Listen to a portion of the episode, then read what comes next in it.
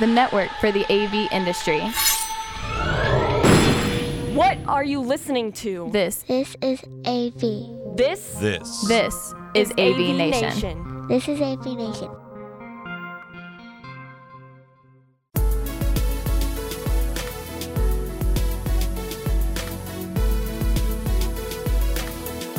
This is Tim Albright with AVNation, uh, taking a look at the uh, fourth quarter at in the AV industry. Uh, I'm your host for the day. Today, we're going to talk with uh, an old buddy of mine, Mr. Clint Hoffman from Kramer. How are you, sir? I'm doing great, Tim. Glad to be here with you. Good to see you. Good to see you. Clint lives in the in the backyard of my favorite coffee in the whole wide world, called Rook, uh, over in New That's Jersey. right. Uh, not going to talk about coffee today, although I, I would all day. Um, Clint, let's, let's talk about something for a second. We're, we're, we're getting into the fourth quarter of 21, which is kind of the, the, the whole idea here is we're taking a temperature of, of manufacturers and see where, where they're headed and where their, their customers are headed.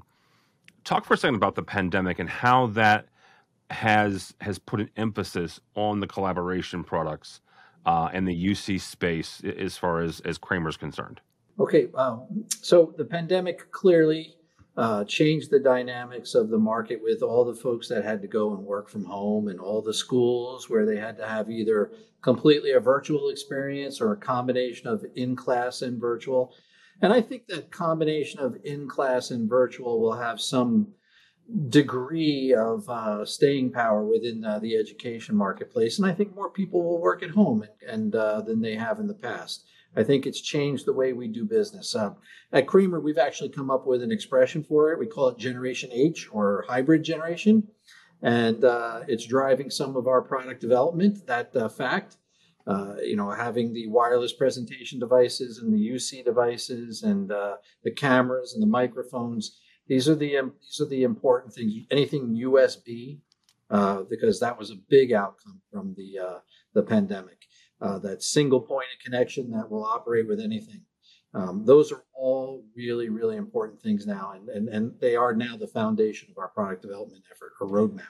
You, you mentioned it kind of drove product development. Talk for a second. If folks aren't familiar uh, from the manufacturing side, what does a product development cycle look like? It's not like you know Clint Hoffman wakes up on a Monday morning goes, you know what, guys, I got an idea, and by Friday you're shipping product. What does that cycle look like?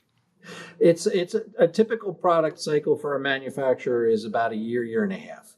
Okay. Uh, you conceive that uh, something that you think will serve the market, and if, if it doesn't already exist somewheres where you can just go get it and put your name on it or OEM it, which uh, you know is one path, then you're going to start to uh, you know do a uh, an MRD, which is basically what should be in there, or the marketing requirements document. What should it do? What should it look like? What kind of connector should it have? Where should they be located? Once you've got that defined and agreed to by everybody important in the organization, then you start to, uh, to do, do the basic design, you know, go build that thing.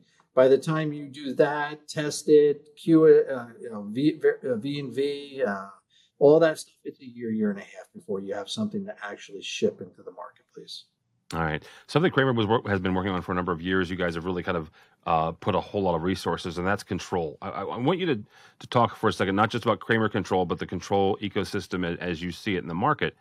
What has the pandemic done uh, to certain aspects of control that may have been nice to have, or you know, kind of uh, ancillary, but that now are deemed as critical uh, to a control system? Well, I think one of the, uh, I think two things I'll mention. Uh, one is kind of obvious, uh, you know, the ability to uh, do uh, voice commands. I think is going to become more and more important. Uh, you know, touchless was really important for a while. It's gonna it's gonna be convenient going forward. But uh, and this is incredibly self-serving. But one of the other things is the ability to work on the client's system remotely without having to roll a truck to the site. Uh, God forbid you sold it to somebody in California and you're in New Jersey. Now you got to put somebody on a plane or find a brother integrator who can send somebody over and charge you for it.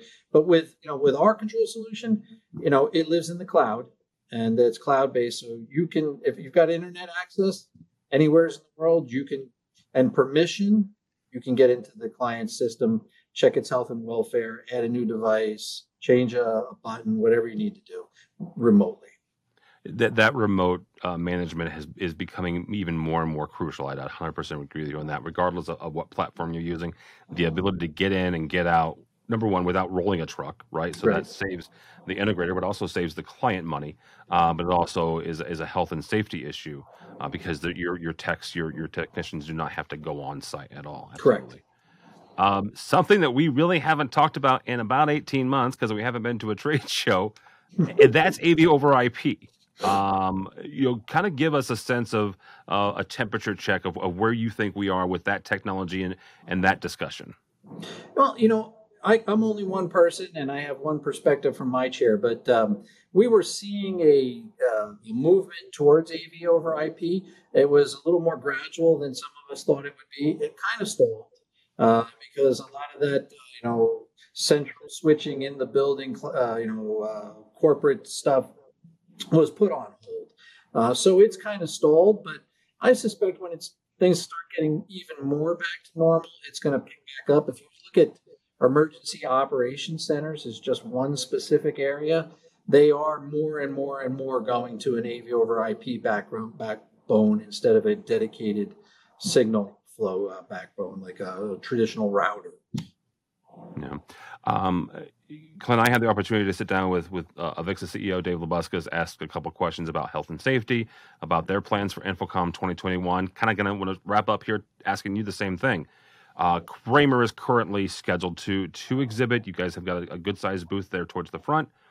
Um, give me like one or two reasons, or, or one or two um, key points here that you guys are looking forward to uh, in Orlando, connecting with with both consultants, integrators, but also for, with tech managers. Understood. Uh, we understand that, uh, that we're not completely uh, out of this uh, craziness, that uh, this uh, once in a lifetime thing. But that being said, with all the safety protocols that uh, is putting in place for the InfoComm show, we are going to be there. We are going to have a presence, and anyone who feels comfortable coming down there, we are so much looking forward, so very much looking forward to meeting them in person with our masks on and having a conversation within six feet of each other. Uh, actually, six feet or more apart from each other uh, about uh, the new Kramer because Kramer. Kramer has made, gone through a significant change since February. Dr. Kramer did retire, and uh, we were acquired by a private equity company, and and we have a whole new roadmap which we discussed before, uh, that is just 100% entirely new. And uh, we're on a path to some very special things. We'd like to talk to our, our, our, our valued partners, consultants about that. All right, very good. Clint, uh, you guys are in 3101. 3101 is the booth number. Um, your your booth in the past has been a kind of a, a, a really good um, example and a, a broad brush of all the things that, that Kramer has to offer. Over the years, you've developed audio products. Obviously, you have video distribution products, uh, in addition to control, which we just talked about. We walk into that booth. What exactly are we going to find, and, and, and what is it that you want um, the AV community to walk away with with, with that booth? I, think the primary thing you're going to find is that uh, we're growing more and more from being a, uh box supplier, a box company, to a solutions provider. Um, and along those lines, you're also going to see that there's going to be uh, probably at least three significant uh, industry partnerships announced in that booth as well. Excellent. So we're working towards solutions. We're working towards working with other important companies to provide solutions that benefit uh, both integrators and partners and end users. All right, Clint Hoffman from Kramer. If somebody is going and wants to connect with you beforehand, or they're not going and they want to follow along uh, with everything that you'll be talking about, how do they do that?